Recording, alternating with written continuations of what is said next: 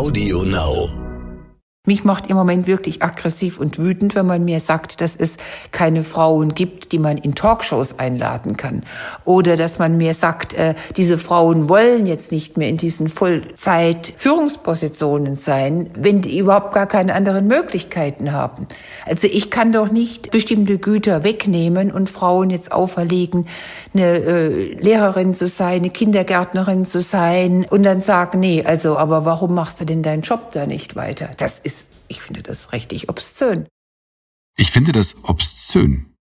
Das sagt die Professorin Jutta Almenninger. Die ist eigentlich ziemlich ausgewählt höflich, aber derzeit benutzt sie sehr klare, sehr direkte, ja unmissverständliche Worte, um auf eine aus ihrer Sicht drastische, dramatische Entwicklung hinzuweisen, und zwar die Situation von Frauen in der Corona-Krise.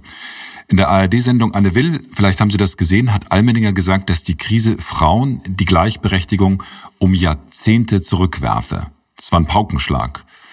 Der Grund für diese Entwicklung, ja, vielleicht äh, sitzen Mann und Frau, sitzen Partner und Partnerin, sitzen vor allem Vater und Mutter jetzt ganz einträchtig im Homeoffice, aber wenn es dann hart auf hart kommt, also wenn es um die Frage geht, wer kümmert sich um die Kinder und vor allem, wer steckt im Job zurück, dann sind es allzu oft doch immer noch die Frauen, die Mütter, die dann dran sind. Wie kann es eigentlich sein in einer Zeit, in der wir uns doch alle als so gleichberechtigt empfinden, in der viele Ungleichheiten eingeebnet zu sein scheinen oder schienen? Jutta Almendinger ist in Deutschland wohl diejenige, die diese Fragen mit am besten beantworten kann. Sie ist die derzeit vielleicht bekannteste deutsche Soziologin und außerdem Präsidentin des renommierten Wissenschaftszentrums Berlin. Vor allem aber forscht Almendinger seit Jahrzehnten über genau diese Fragen, also über die Ungleichheiten und Ungerechtigkeiten im Verhältnis von Mann und Frau. Wo bleiben die Frauen also in dieser Krise? Ich freue mich sehr, darüber und über vieles mehr mit Jutta Almendinger sprechen zu dürfen. Wir und Corona. Die wichtigsten Informationen zum Virus. Nachrichten, Experten, Leben im Alltag. Und damit herzlich willkommen zurück zu Wir und Corona, dem Podcast von Stern und RTL. Mein Name ist Florian Güsken und ich darf Sie hier in der nächsten halben Stunde, ja, ich bemühe mich sehr, das mit dieser halben Stunde wirklich hinzukriegen, begleiten zu dürfen. Aber bevor wir uns jetzt mit Gender, also Geschlecht und der großen Frage der Gerechtigkeit beschäftigen, habe ich noch etwas medizinischen Erklärungsbedarf. Und zwar gab es ja in den vergangenen Tagen, vielleicht haben Sie das gesehen, immer wieder Berichte darüber, dass das Coronavirus bei Kindern möglicherweise ein ganz neuartiges Krankheitsbild auslöst. Stimmt es also gar nicht, dass das Virus Kindern kaum schaden kann? Das frage ich jetzt Dr. Michael Wöning, unseren medizinischen Experten. Er ist, vielleicht wissen Sie das mittlerweile, Chefarzt im Zentrum für Notfall- und Akutmedizin im Marienkrankenhaus in Hamburg. Hallo, Herr Dr. Wöning, schön Sie zu hören. Moin, Herr Güsquin, dasselbe gilt auch für mich. Es hieß doch immer, also ich habe eine Frage zu einer aktuellen Entwicklung. Und zwar, es hieß doch immer, Kinder würden bei einer Infektion mit dem Coronavirus kaum Symptome zeigen. Richtig. Jetzt gibt es Meldungen aus New York und aus anderen US-Bundesstaaten, zum Teil aber auch aus Europa, dass da jetzt möglicherweise eine neue Kinderkrankheit entstanden sein könnte. Ja. Das klingt ja erschreckend. Was wissen Sie darüber? Also es ist natürlich in einem sehr, sehr frühen Stadium. Ähm, die Briten haben uns das erste Mal vor ein paar Wochen darauf aufmerksam gemacht. Es ist Folgendes. Man sieht bei einigen Kindern, die nach einer durchgemachten Corona-Infektion ähm, beobachtet wurden, dass die Symptome ähnlich des Kawasaki-Syndroms, da können wir gleich noch drauf eingehen, zeigt. Das heißt, eine ja, multientzündliche Erkrankung, die wahrscheinlich durch eine Entzündung der Gefäße ausgelöst ist, alle möglichen Organe im Körper betreffen kann. Und je nachdem, welche Organe halt betroffen sind, kann das durchaus auch lebensbedrohlich sein. In New York hat man so ungefähr das bei 100 Kindern beobachtet, die jetzt bisher gemeldet sind. Auch da ist die Dunkelziffer natürlich relativ groß, weil man, wie gesagt, jetzt erst den Fokus auf diese Erkrankung liegt. Äh, aus Italien hat man es beschrieben und äh, man hat mittlerweile in Europa über 200 Kinder und auch schon zwei Todesfälle gemeldet. Und die Erkrankung betrifft halt Kinder zwischen ein, aber bis auch 14 Jahren. Das ist relativ dramatisch, weil wir eigentlich dachten, dass unsere Jüngsten dort ein relativ gutes Immunsystem haben und die Krankheit denen nicht viel anhaben kann. Nun sind wir natürlich gefragt, das Ganze, ohne jetzt bitte zu dramatisieren, nochmal kritisch zu hinterfragen und ganz genau zu beobachten. Denn selbst die Weltgesundheitsorganisation hat jetzt die Ärzte gebeten, dort einen genaueren Fokus und ein größeres Augenmerk drauf zu legen. Mhm. Dieses Kawasaki-Syndrom, wie äußert sich das denn? Was sind da die Symptome dafür? Ähm, wir sagen ganz gut, das Kawasaki-Syndrom hat keine Symptome einer bestimmten Infektion, wenn man das so sagt, sondern das Kawasaki-Syndrom sind Symptome. Man kennt die Ursachen des Kawasaki-Syndroms eigentlich noch wissenschaftlich gar nicht genau. Man weiß nicht, ob es sich um eine virale oder bakterielle Entzündung handelt. Es ist eine, ja, es beschreibt ein, äh, eine Summation von verschiedenen Symptomen. Hohes Fieber über einen längeren Zeitraum in Kombination mit mindestens vier von fünf anderen Symptomen dazu. Rote, trockene Augen ohne irgendwie Ausfluss. Es gehört dazu, dass die Haut an bestimmten Stellen, geschwollen ist, dass es also Ödeme gibt, dass sich die Haut aber auch röten kann, teilweise fleckig ist, sich sogar an Händen oder Füßen abschält und dann natürlich die gesamten Symptome, die mit einem Multiorganinfektion, mit einer Multiorganinfektion in Zusammenhang gebracht werden. Dann spricht man von einem Kawasaki-Syndrom, ohne genau zu wissen, was jetzt der Auslöser ist. Und diese neue Erkrankung nennt man deswegen auch nicht Kawasaki-Syndrom bei den Kindern, sondern man kürzt sie mit MIS ab. Multi-Infection Syndrome. Und das C dahinter spricht dann nochmal das Coronavirus an. Also auf Deutsch im Endeffekt eine Multi-Entzünd ein Multi-Entzündungssyndrom. Mhm. Wie behandelt man denn sowas? Ja, das muss man halt hauptsächlich erstmal symptomatisch behandeln. Es kommt natürlich darauf an, was die Kinder haben, welche Organe betroffen sind. Wie gesagt, man kann nicht einfach nur antibiotisch behandeln, weil wir gar nicht sicher sind, was nun die, äh, der Auslöser ist. Das ist also schon sehr individuell. Müssen denn Eltern jetzt wegen diesen Meldungen und auch wegen den Erläuterungen, die Sie gerade präsentiert haben, vorsichtiger sein? Oder was heißt das denn für Eltern jetzt? Sollen sie ihre Kinder doch nicht in die Schule schicken? Ja, das, kann, das kann ich nicht sagen. Das, wir kommen jetzt gerade in die Zeit von, von Schullockerungen und von Kita-Lockerungen. Und jetzt sollte man sagen, Mensch, müssen wir unsere Kinder nicht doch zu Hause lassen, weil sie vielleicht ähnlich wie äh, unsere Eltern, vielleicht in Altenheim, zur vulnerablen, also zur gefährdeten Gruppe gehören. Ich glaube, dazu sind die Zahlen viel zu frisch. Und ich denke, man muss auch sehr, sehr gut aufpassen, dass wir jetzt von den sehr, sehr schicksalshaften und sehr auch ja individuell sehr betroffen machenden Nachrichten nicht generalisieren. Ja, das Kawasaki-Syndrom gab es schon vor Corona. Es gab immer schon eine Anzahl äh, von Kindern, die da weltweit dran erkrankt und leider auch verstorben sind. Aber wir sollten jetzt aufpassen, dass wir unsere Kinder nicht in eine Glocke packen, sondern wir sollten sie sehr gut beobachten. Und ich glaube, es liegt vor allem an uns Ärzten, jetzt den Fokus auch nochmal darauf zu richten, dass man nicht jedes Fieber bei einem Kind einfach mit einem Infekt beiseite tut. Das tun wir generell nicht. Auch unsere pädiatrischen, also die kinderärztlichen Kollegen achten da sehr drauf, sondern wir gucken dort genau hin. Und dann können wir das sicherlich in ein paar Wochen genauer bewerten. Aber das nochmal gesagt, ich bin Notfallmediziner, ich bin kein Pädiater. Die Pädiater, äh, die jetzt zuhören dürften, das entschuldigen. Aber ich glaube, wir brauchen erstmal ein, eine grobe Einschätzung der Situation. Ich glaube aber nicht, dass wir uns jetzt zu diesem Zeitpunkt übermäßig Sorgen machen sollten. Vorsichtig sein, ja, aber keine übermäßigen Sorgen. Ja, es ist sehr spannend, wie sich dann das in den nächsten Wochen entwickeln wird, weil das wäre ja tatsächlich eine große Umkehr, wenn man sagen, oder eine neue Erkenntnis, dass man sagen würde, hier entstehen auch Krankheiten oder Krankheitsbilder, die für Kinder gefährlich sind. Das wäre jetzt schon eine extreme Neuerung in dieser ganzen Krise.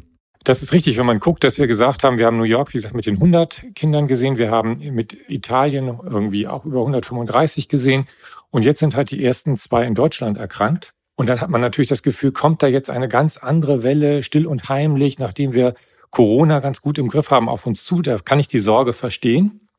Und es ist auch kein Grund, leichtsinnig zu sein. Aber ich bin mir sicherlich, dass sowohl Ärzte wie Politik diese neue Entwicklung gut im Blick haben. Prima, dann erstmal vielen Dank für diese Einschätzung und diese medizinischen Erläuterungen. Ich glaube, das werden alle im Blick haben, was da passiert. Vielen Dank, Herr Dr. Wünning, und Ihnen noch eine gute Woche. Bis zum nächsten Mal. Sehr gerne, Herr Güsken. Bis dann. Tschüss. So, und jetzt freue ich mich, mit Professor Jutta Almendinger darüber sprechen zu dürfen, warum sie glaubt, dass diese Krise Frauen um Jahrzehnte zurückwirft und vor allem auch darüber, was man dagegen tun kann. Hallo, Frau Professor Almendinger. Hallo, Herr Güsken. Sie forschen ja seit Jahrzehnten über Gleichstellung, über die Lebensläufe von Frauen, über die gläsernen Decken in der Gesellschaft, in der Wirtschaft und in der Politik. Bei Anne Will haben Sie jetzt vor kurzem gesagt, die Corona-Krise werfe die Gleichstellung, also werfe Frauen um drei Jahrzehnte zurück. Das war jetzt wie eine Aussage wie so ein Paukenschlag. Was genau wird da zurückgedreht? Nun, äh, bei der Frage von Anne Will habe ich mich spontan erinnert an ein Gutachten für den Bundestag 1984, wo wirklich die gleichen Probleme beschrieben wurden, die wir jetzt auch haben, nämlich die äh, mehr oder weniger alleinige Aufgabe äh, von Frauen, sich um Kinder und Küche und Familie zu kümmern. Damals gab es auch noch die Kirche stärker als heute. Und das ist die Situation, die wir jetzt leider auch haben.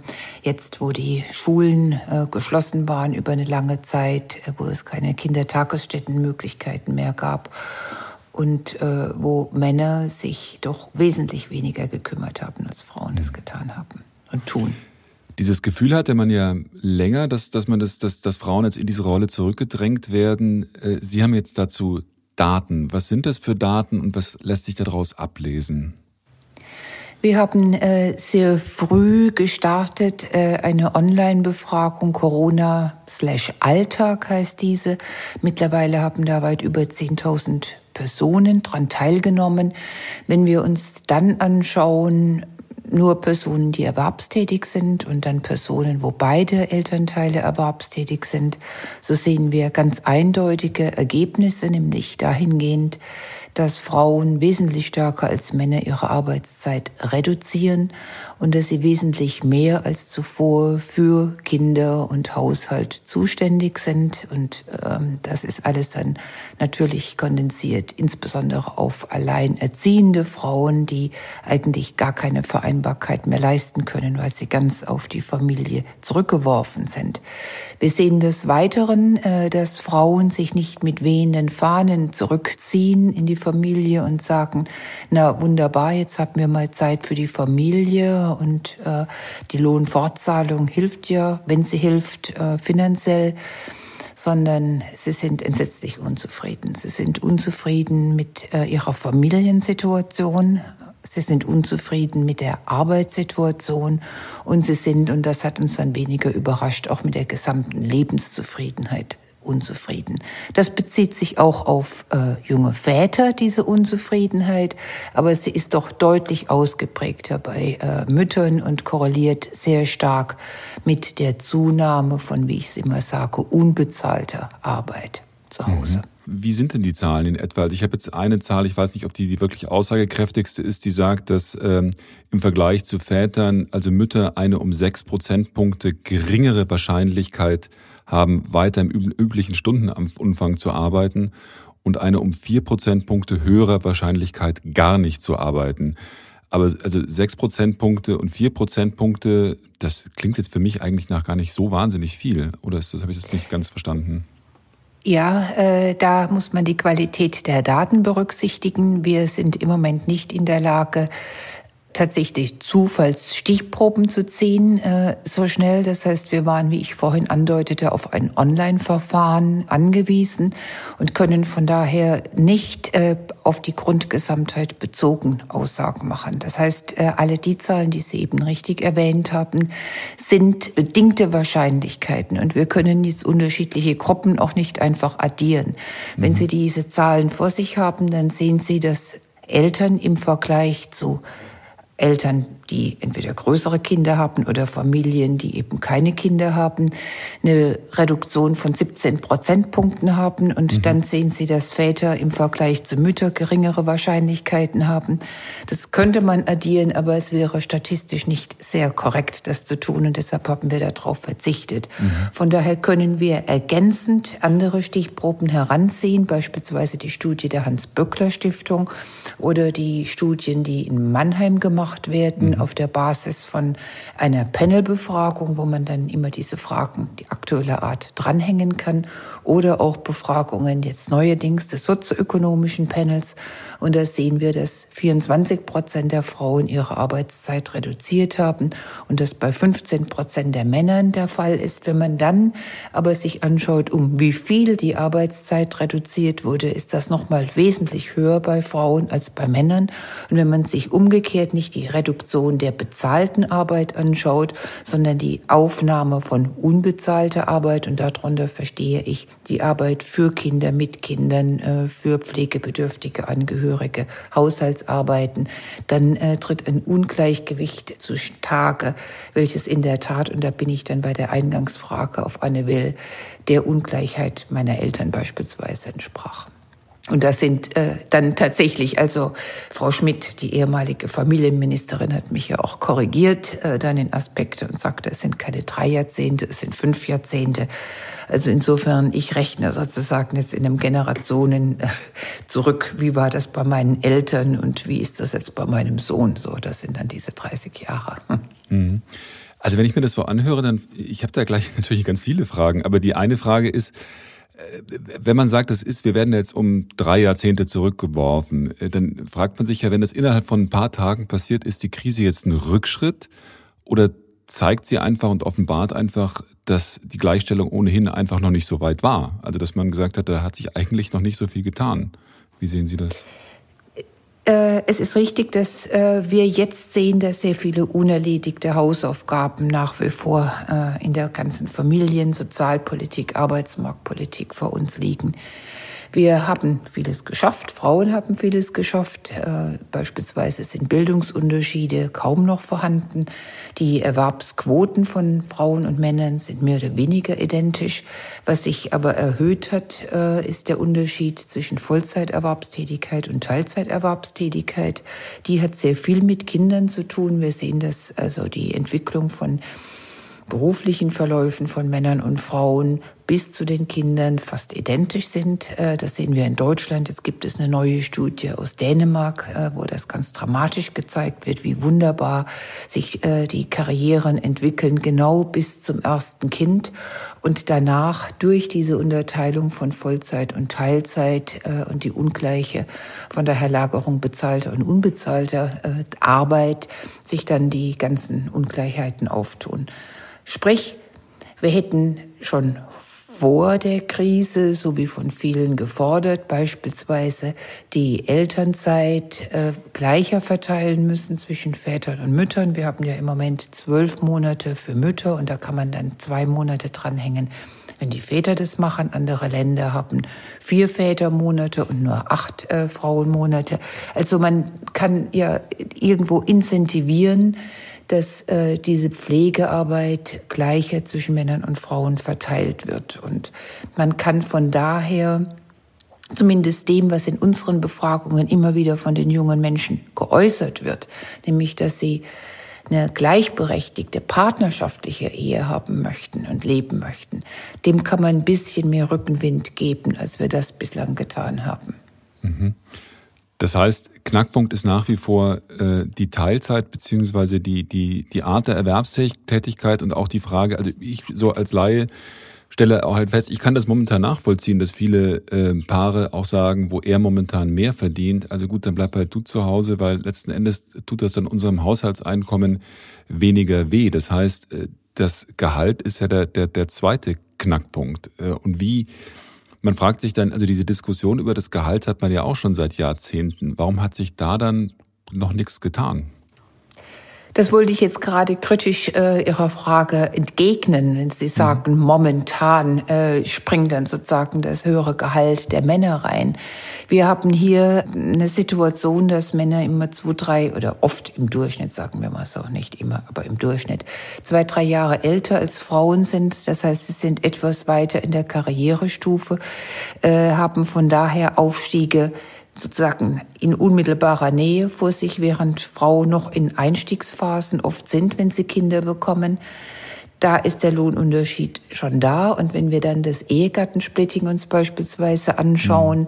dann sehen wir das äh, hier schon vor der Krise. Und das ist jetzt nicht, was momentan sozusagen Entscheidungsprozesse beeinflusst, äh, sondern es ist durch unser Steuersystem eigentlich schon immer so, zumindest äh, seit Bismarcks Zeiten ist das so, dass äh, die kostenlose Mitversicherung und dieses Ehegattensplitting starke Incentivierungen sind, dass ein Person im Haushalt weniger Stunden arbeitet, weniger verdient als die andere. Und das ist sehr geschlechtsspezifisch verteilt mit Männern und Frauen, mit Männern diejenigen, die dann weiterarbeiten. Und wenn wir uns dann Lebensverlaufsdaten anschauen, also nicht nur Bestand äh, in einer gewissen Zeit, zu einem bestimmten Zeitpunkt und einem bestimmten Land, sondern ganze Lebensverläufe, dann sehen wir, dass äh, es in der Tat diese Arbeitszeiten sind, die dann ein niedrigeres Risiko, wenn man dann statistisch so schön sagt, äh, mit sich bringen Karrierefortschritte zu machen, weil Teilzeit immer noch bestraft wird. Wir sehen auch, dass Teilzeit eine der Ursachen sind für diesen Unterschied in der Stundenlöhnen oder in der Stundenbezahlung von äh, Männern und Frauen. Und das ist natürlich ein Grund, ist, warum diese massiven Unterschiede immer noch in den Renten aus äh, eigener Erwerbsarbeit bestehen. Mhm. Das heißt, äh, im Kern haben, weil ich habe gelesen und habe gehört, dass Frauen, also das ist schon offensichtlich eine Änderung auch in vielen DAX-Unternehmen, dass Frauen es ja durchaus geschafft haben, in den letzten Jahren, sagen wir mal, die untere und mittlere Management-Ebene vorzudringen, aber eben auch nicht in die Top-Management-Ebene. Die DAX-Konzerne sind da immer, immer, immer das Beispiel. Und das heißt, die, der Bruch ist nach wie vor das, das erste Kind dann, das dazu führt. Also du stehst dann vor der Wahl voll, weiteren Vollerwerb oder Teilzeit und Teilzeit bedeutet Karrierenachteile. Ist das so richtig? Das ist äh, richtig. Im Englischen gibt es da schon seit Ewigkeiten einen wunderbaren Ausdruck, auch bezogen auf dortige international tätige Unternehmen, der sogenannten Mummy Tracks, die dann mit einer reduzierten äh, Vollzeit durchaus Karrieregewinne versprechen, die aber dann bis ins mittlere Management, aber nicht äh, an der sogenannten gläsernen Decke äh, schrauben. Und äh, das äh, würde nur dann gehen, wenn wir mit der Arbeitszeit auch bei Männern verhandeln würden und die reduzieren. Also eine gleichere Verteilung würde für mich nicht heißen, das, was wir über die letzten Jahrzehnte versucht haben, Frauen immer ähnlicher Männern zu machen und äh, auf ein Haushaltsmodell hinzugehen, wo man von einer hundertprozentigen Männererwerbstätigkeit und eigentlich null Prozent Frauenarbeit oder maximal so ein bisschen Zuarbeit von Frauen hingeht zu zweimal hundert Prozent, also quasi das Erwerbsvolumen verdoppelt. Das ist nicht das was gesellschaftlich gesund ist, meines Erachtens. Das kann ein Haushalt nicht leben mit den zwei großen Vollzeitarbeiten, die ja bei Führungspositionen insbesondere da notwendig sind, sondern da muss man sich unterhalten über neue Arbeitszeitmodelle für Männer und weniger über mehr Vollzeit für Frauen. Sie haben das ja schon seit Jahren befürwortet, neue Arbeitszeitmodelle. Auch ich glaube, Sie haben auch mit einer Wochenarbeitszeit, wenn ich das richtig mich richtig erinnere, von 30 oder 32 Stunden dafür argumentiert. Die Manuela Schwesig hat das ja kurz aufgegriffen, als die Familienministerin war. Aber das ist ja alles, also die Ideen liegen ja auf dem Tisch. Es ist ja nicht so, dass da noch nicht drüber nachgedacht worden ist. Ähm, wie erklären Sie sich das denn, dass, dass das einfach bisher nicht umgesetzt wird? Also wir haben ja kein Erkenntnisproblem. Ich sehe das auch so, dass wir kein Erkenntnisproblem haben und äh, diese 32 Stunden, die ich damals schon, als ich noch in München gearbeitet habe, ja einfach so errechnet habe, dass ich die äh, Arbeitsvolumina von Frauen mit den Arbeitsvolumen von Männern addiert und dann durch zwei geteilt habe. Das wäre dann eben für die Wirtschaft äh, quasi null null aufgegangen, beziehungsweise man hat sehr gute Argumente, dann äh, auch unterstützt vom DIW, von vielen, von der Böckler Stiftung, von vielen anderen Institutionen, dass man sagt, dass die extrem gut ausgebildeten Frauen eigentlich äh, die, die die Wirtschaft insgesamt äh, in der Produktivität erhöhen, wenn sie ihre Arbeitszeiten erhöhen und dass Männer über diese Vollzeit hinaus oft auch in unproduktive Arbeit reingehen. Da brauche ich jetzt gar nichts über die Vorteile von gemischten Teams und Diversität zu sagen. Das sind also einfache Produktivitätsrechnungen, die auch international vorliegen. Warum macht man nichts? Ich glaube, ein Hauptgrund, und den sieht man jetzt auch in der Corona-Zeit, ist, dass äh, Frauen keine Interessensvertretung mehr haben.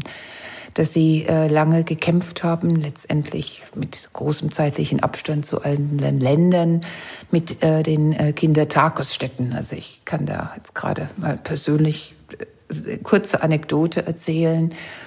Mein Sohn musste jetzt dafür seine äh, Schlussstaatsprüfungen, alle möglichen Geburtsurkunden und so etwas äh, einreichen und fand dann in diesen alten Unterlagen also eine Petition von mir an den Senat von Bremen, wo wir damals wohnten, dass doch mein Sohn bitte äh, ab dem Alter von 1,5 Jahren in eine Kindertagesstätte aufgenommen wurde. Und es wurde dann abgelehnt mit dem Hinweis, dass ich als Professorin ja nur ein Lehrdeputat von neun Stunden habe.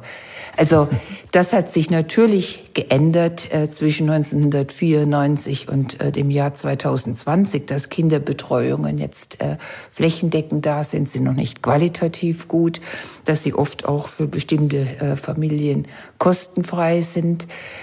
Äh, aber es hat sich nichts geändert an dieser Ungleichheit in den Arbeitszeiten. Und, und so gesehen war die Politik in der Corona-Krise ja massiv frauenfeindlich. Die Diskussion über die Kitaschließungen, äh, die läuft ja schon seit Wochen, dass man sagt, das schadet einzig und allein oder oft vor allem Frauen. Oder sehen Sie das anders?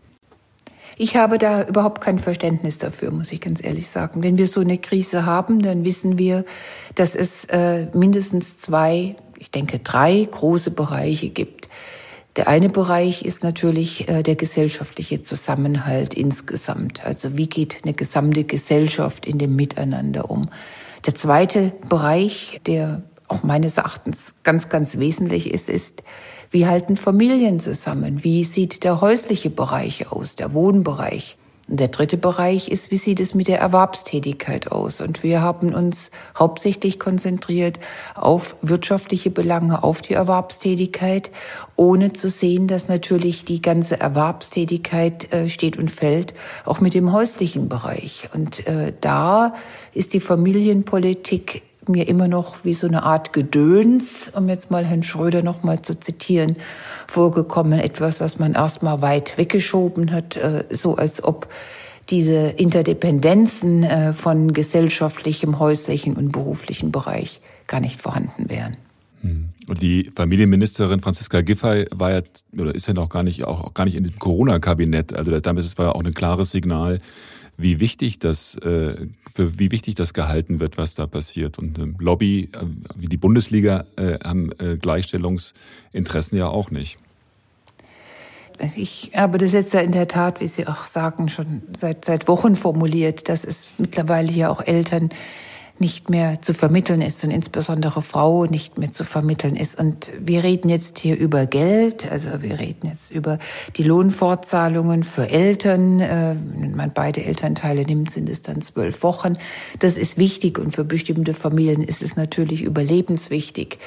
Aber ich habe ja bei Anne Will auch von einer entsetzlichen Retraditionalisierung gesprochen und dieses entsetzlich hat schon auch seine Bedeutung gehabt. Es ist ja nicht so, dass äh, Frauen heute die gleichen Erwartungen haben, wie jetzt beispielsweise die Generation meiner Mutter und meiner Großmutter. Die waren beide extrem gut gebildet, sind aber dann beide aus dem Arbeitsmarkt raus, als sie Kinder bekommen haben. Das war damals eine Selbstverständlichkeit.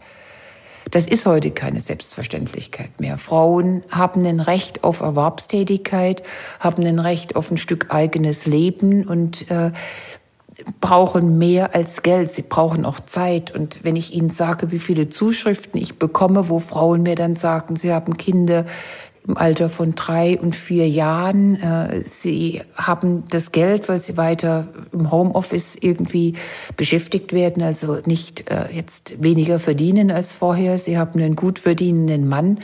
Also es scheitert überhaupt nicht an den Finanzen, sondern die sind fix und fertig und fühlen sich alleine gelassen, weil man einfach nicht sieht, was es bedeutet, Kinder und Haushalt und äh, Beruf äh, in einer oft dann unter normalen Umständen ausreichenden Wohnung, aber dann in diesen Zeiten viel zu kleinen Wohnung äh, zu erledigen und ja auch oft gar nicht die technischen Ausstattungen zu haben. Also selbst mhm. ich musste mir jetzt da Hintergrundbilder äh, vom WZB äh, bringen lassen und telefoniere im Moment mit Ihnen mit einem Handy, welches auf einer großen Papierrolle steht, anstelle dass ich ein ordentliches ähm, Lautsprecher Aber im Zweifelsfall hätten Sie doch richtig gute Bücher im Regal stehen. Das, das daran dürfte es doch nicht scheitern, oder Frau Professor Almendinger? Ja, aber dann äh, ist, das haben wir ja vorhin ausprobiert in diesem Technikcheck, weil dann das Mikrofon des Handys auf diesen Büchern steht und das absolut keine gute Tonqualität ergibt. Habe ich vorhin gelernt.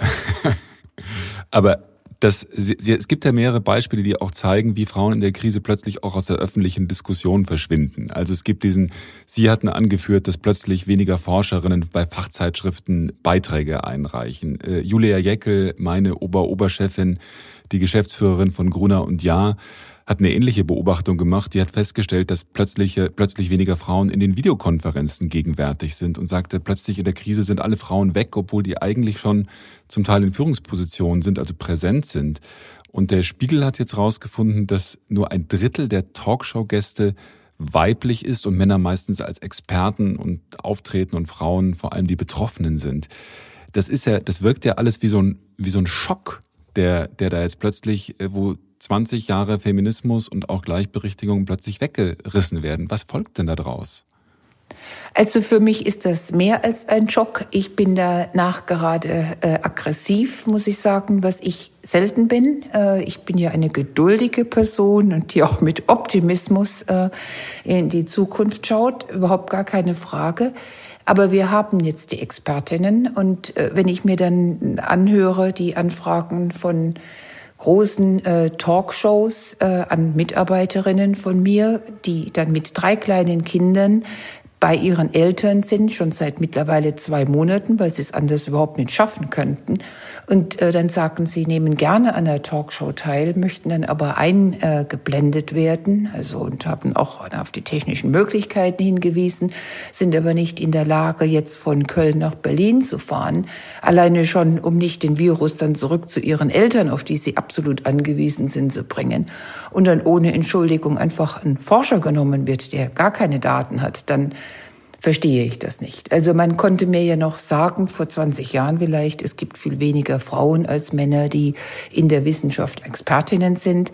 Dieses Argument zählt nicht. Und noch wütender, also nachgerate aggressiv, macht mich das, wenn man mir dann sagt, äh, wenn ich solche Nachfragen anstelle, dass die Frauen ja gar nicht wollen und sich da nicht öffentlich zeigen wollen.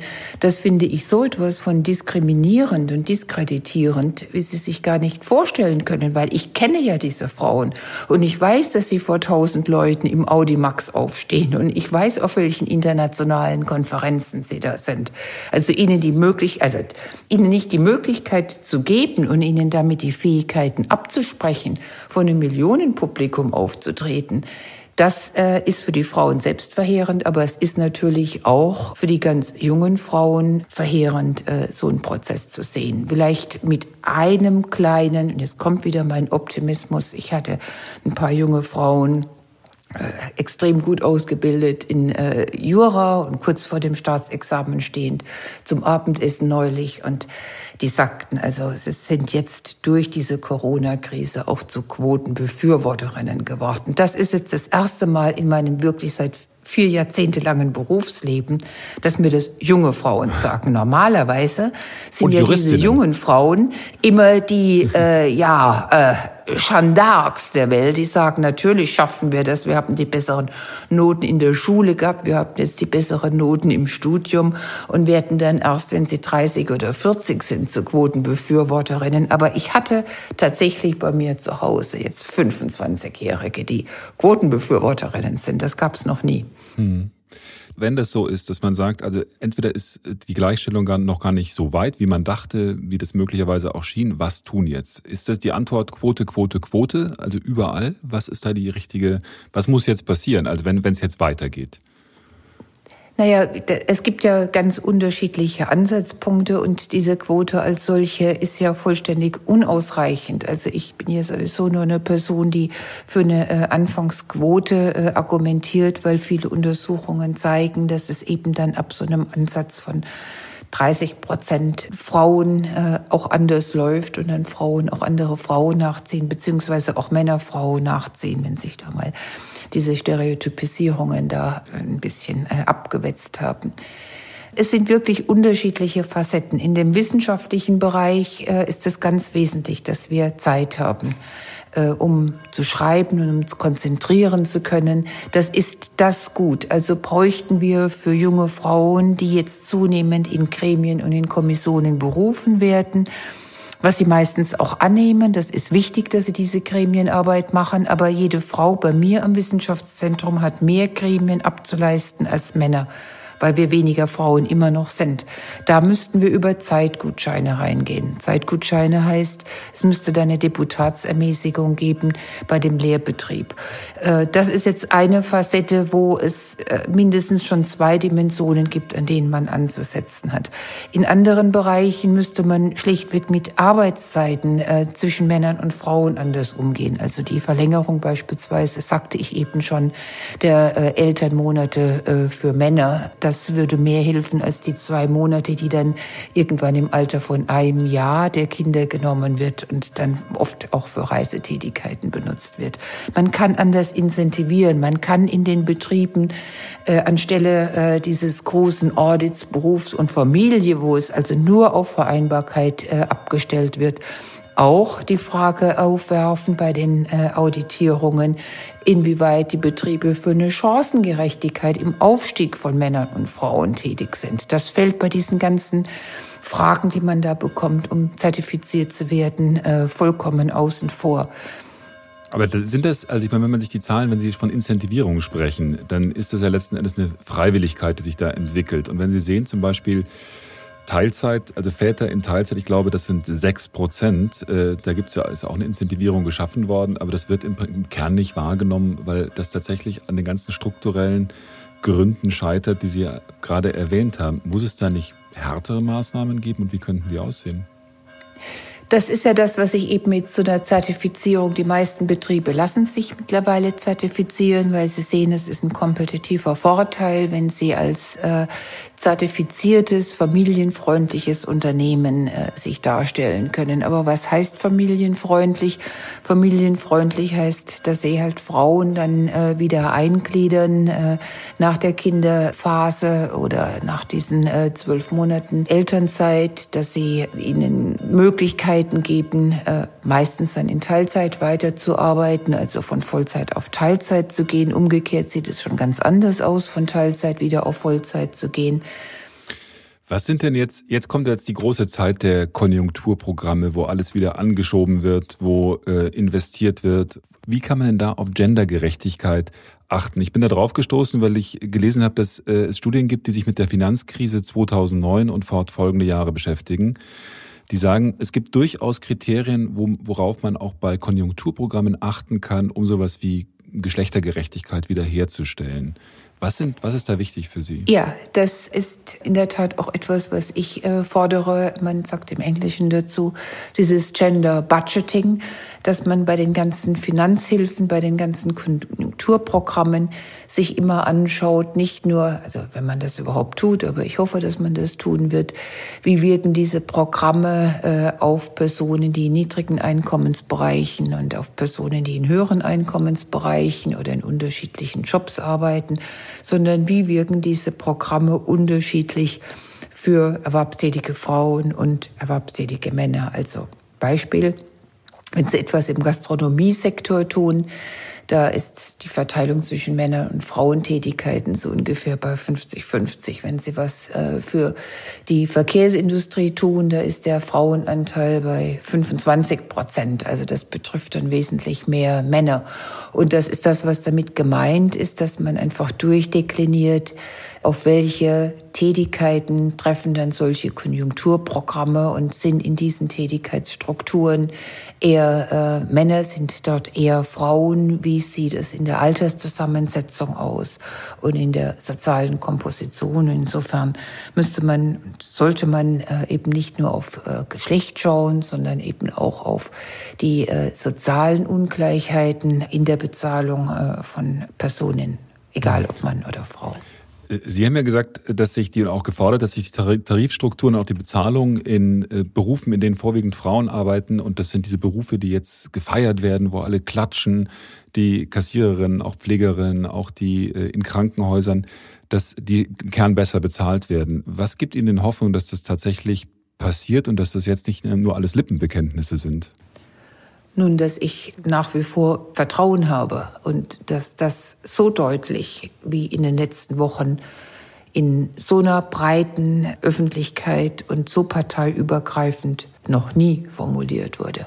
Also es gab keine Partei, die sich nicht dazu geäußert hat, dass äh, die jetzt als systemrelevant, wie auch immer, jedenfalls dass Frauenberufe mit extremer Verantwortung verbunden sind äh, und dass diese Verantwortung, die ja in diesen ganzen tariflichen Überlegungen immer eine Hauptkomponente ist, was die Bezahlung betrifft dieser Berufe, viel stärker zu gewichten ist und dass wir nicht auf eine gleiche Bezahlung für gleiche Tätigkeiten gehen sollten, sondern für eine gleiche Bezahlung in vergleichbarer Tätigkeiten. Und dieses Vergleichbare, das bezieht sich dann eben auf die Verantwortung, die mit diesen äh, Jobs verbunden ist.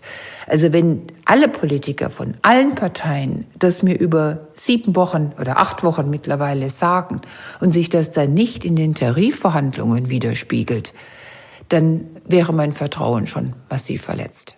Mhm. Sie haben ja gesagt, dass die gegenwärtige Situation Sie regelrecht aggressiv macht, also wütend. Wie wollen Sie denn jetzt Ihre Aggression forschungstechnisch und auch politisch in den nächsten Wochen und Monaten ausleben?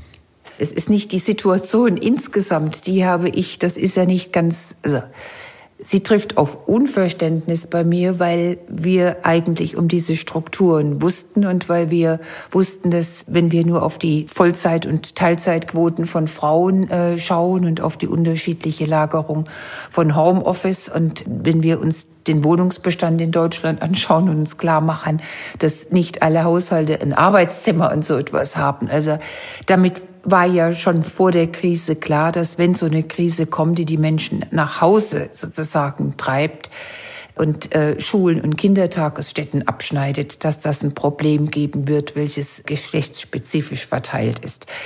Das äh, hat mich nur überrascht, dass es von Anfang an nicht in der Diskussion war. Das ist nicht das, was mich so aggressiv und wütend macht. Mich macht im Moment wirklich aggressiv und wütend, wenn man mir sagt, dass es keine Frauen gibt, die man in Talkshows einladen kann. Oder dass man mir sagt, diese Frauen wollen jetzt nicht mehr in diesen Vollzeit-Führungspositionen sein, wenn die überhaupt gar keine anderen Möglichkeiten haben.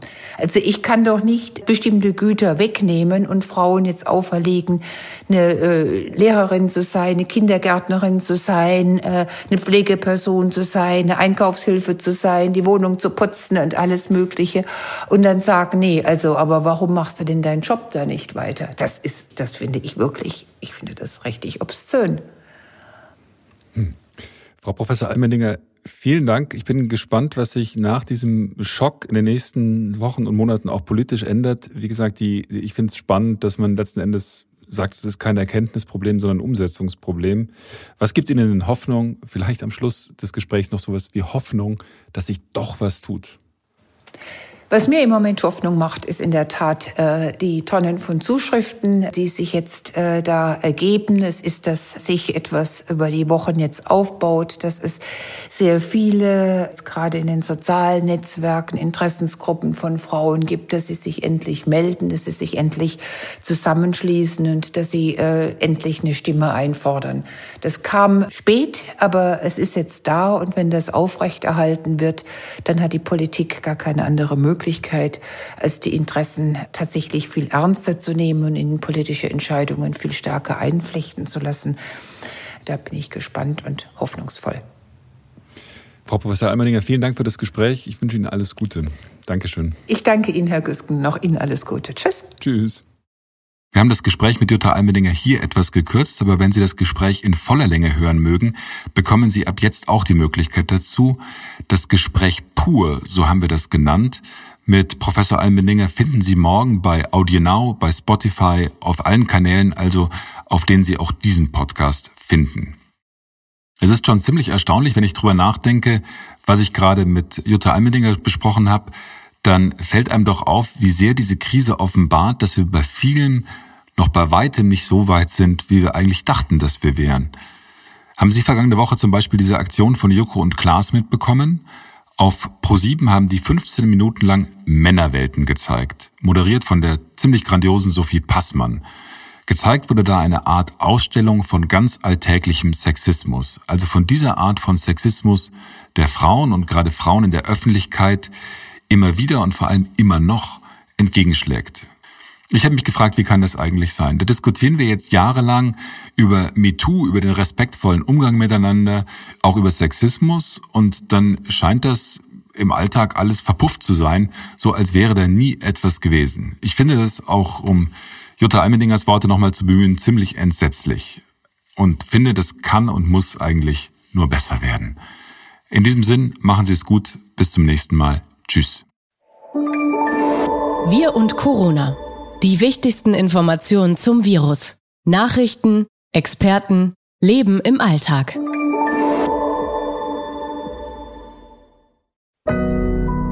Audio Now.